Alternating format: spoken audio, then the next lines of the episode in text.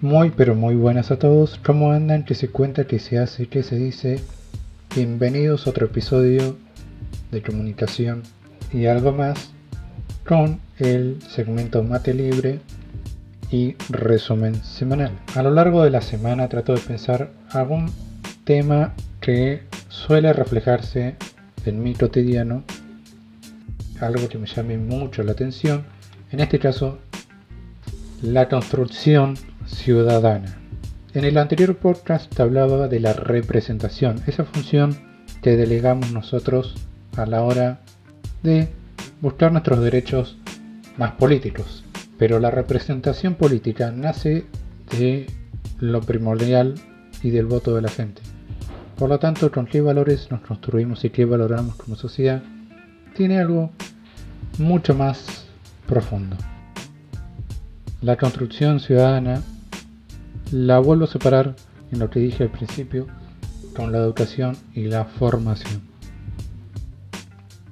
Por eso te pido que pienses que en una primera instancia la educación nace de la raíz, la familia.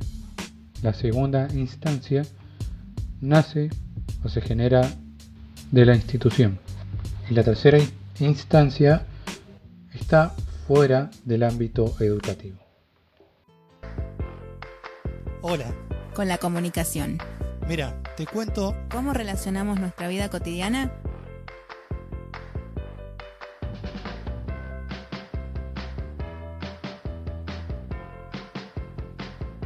Hola, soy Chispa y en este podcast en donde repensamos la comunicación.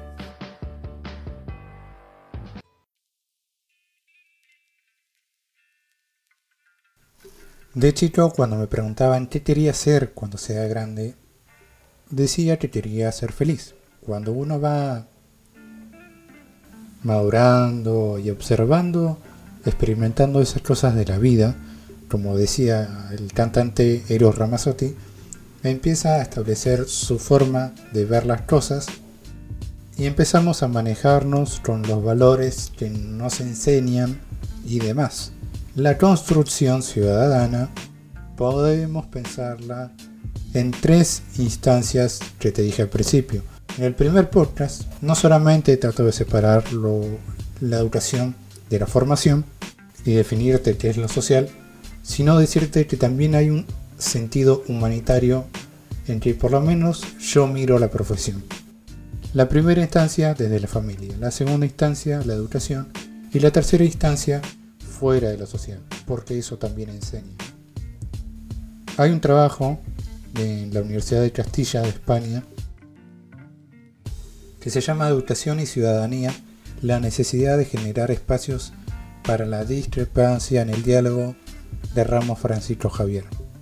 Hay tres puntos importantes, que es la importancia de la educación para la ciudadanía, los límites de cualquier sistema educativo y entender qué se debe o se puede esperar de una educación ciudadana. Un párrafo del resumen dice: la necesidad de entender a la evolución de las características de las sociedades actuales, así como algunos problemas de la misma, tienen que afrontar fenómenos como la globalización o la multiculturalidad y problemas como la desafección política, las guerras y los refugiados o la perpetuación de la pobreza son, sin duda, aspectos que requieren la actuación decidida de dichos gobiernos y organismos internacionales. Una actuación que debe ir encaminada al desarrollo de las distintas sociedades y de las personas que las conforman, de manera que éste esté en condiciones de afrontar los nuevos tiempos. Los nuevos tiempos, quizá podemos verlo como las generaciones, pero todo lo que dice este párrafo es mucho de lo que se necesita dentro de la educación y dentro de la formación.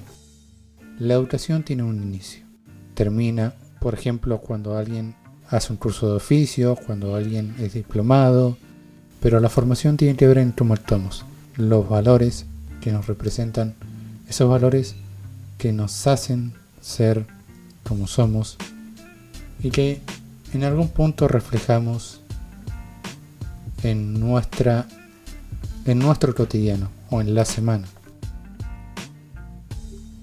Una educación para la ciudadanía en el sentido de dotar de herramientas a los ciudadanos para participar más activamente en sus sociedades, haciéndoles capaces de proponer soluciones a sus necesidades y las de sus comunidades, es naturalmente un eje vertebrador de cualquier sistema o proyecto educativo que se precie.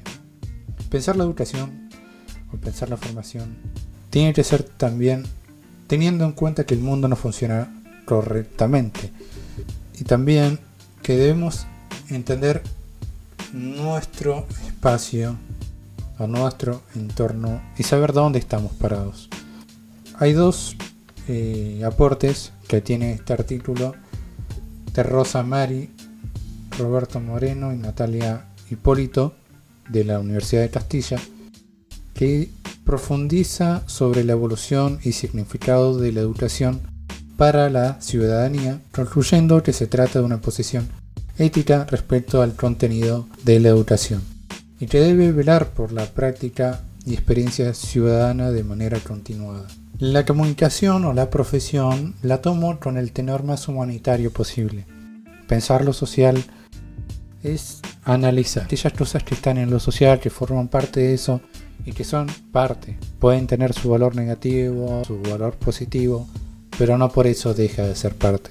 Otro aporte en el artículo viene de Roxana Sicurello de una universidad de Italia, que analiza la evolución del concepto de educación para la ciudadanía y analiza en qué podría constituir una educación para la ciudadanía global en base a una educación que trasciende la preparación para la pertenencia a un Estado-nación y que tiene que ver con los derechos humanos y universales. Todos nos regimos por derecho.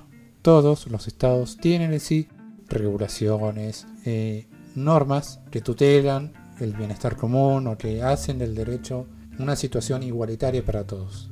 Pretender que el mundo es correcto es el primer error que cometemos a la hora de pensar lo social. Por eso la tercera instancia la considero como parte de este proceso de ver la educación y la formación. Lo que está fuera del ámbito educativo también enseña y son conductas o son cosas que están.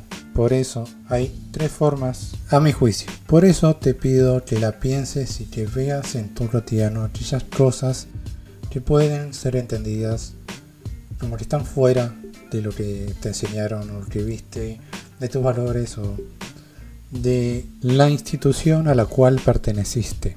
Aprendiste fuera del ámbito educativo.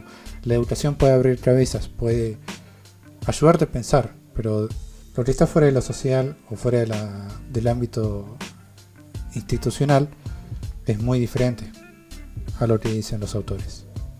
Y por último me voy con el resumen semanal musical, diciéndote lo mismo de siempre, sin olvidar agradecerte si llegaste hasta acá. Muchísimas gracias, lo valoro, lo rescato. Y búscame en YouTube, que me encuentras como Julián Peralta. Ve los videos de mi canal, sígueme en Instagram, estoy en Twitter. Comparte o comenta que estás escuchando este podcast a tus amigos, a tus conocidos, que eso también ayuda. Di que hay un boludo más dando información, pero un poco diferente.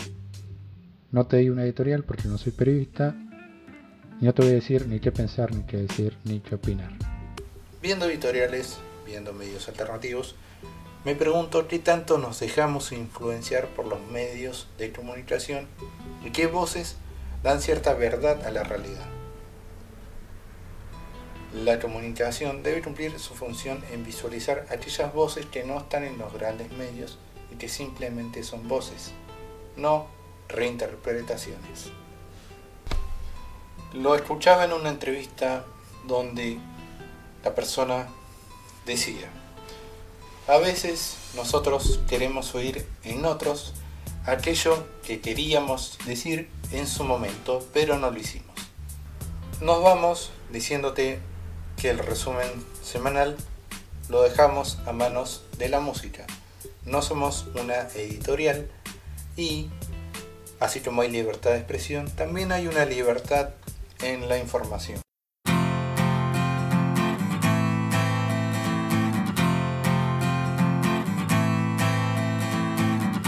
Hoy asume lo que venga, sea para bien o todo mal. Y aunque pierda lo que tenga, se va a morder para aguantar. Hoy que claro ve las cosas que ayer no vio ni va a exigir. Sobre su pena se posa, quiere entender para seguir. Llega la batalla y contra él estalla. Algún día va a escampar. Y cómo sale de esta, quiere la respuesta. Sabe que no es escapar. Hoy qué raro que lo miran. Se pone en pie y quiere hablar. Y a su boca se le olvida lo que una vez quiso explicar. Su paciencia va a montar todo un circo para verlo desfilar. Al dolor que supo ser y al que ahora ya no quiere ver volver.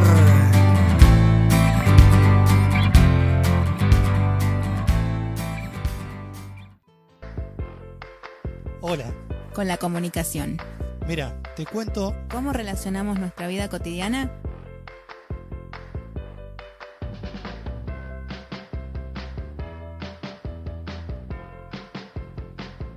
Hola, soy Chispa y en este podcast en donde repensamos la comunicación.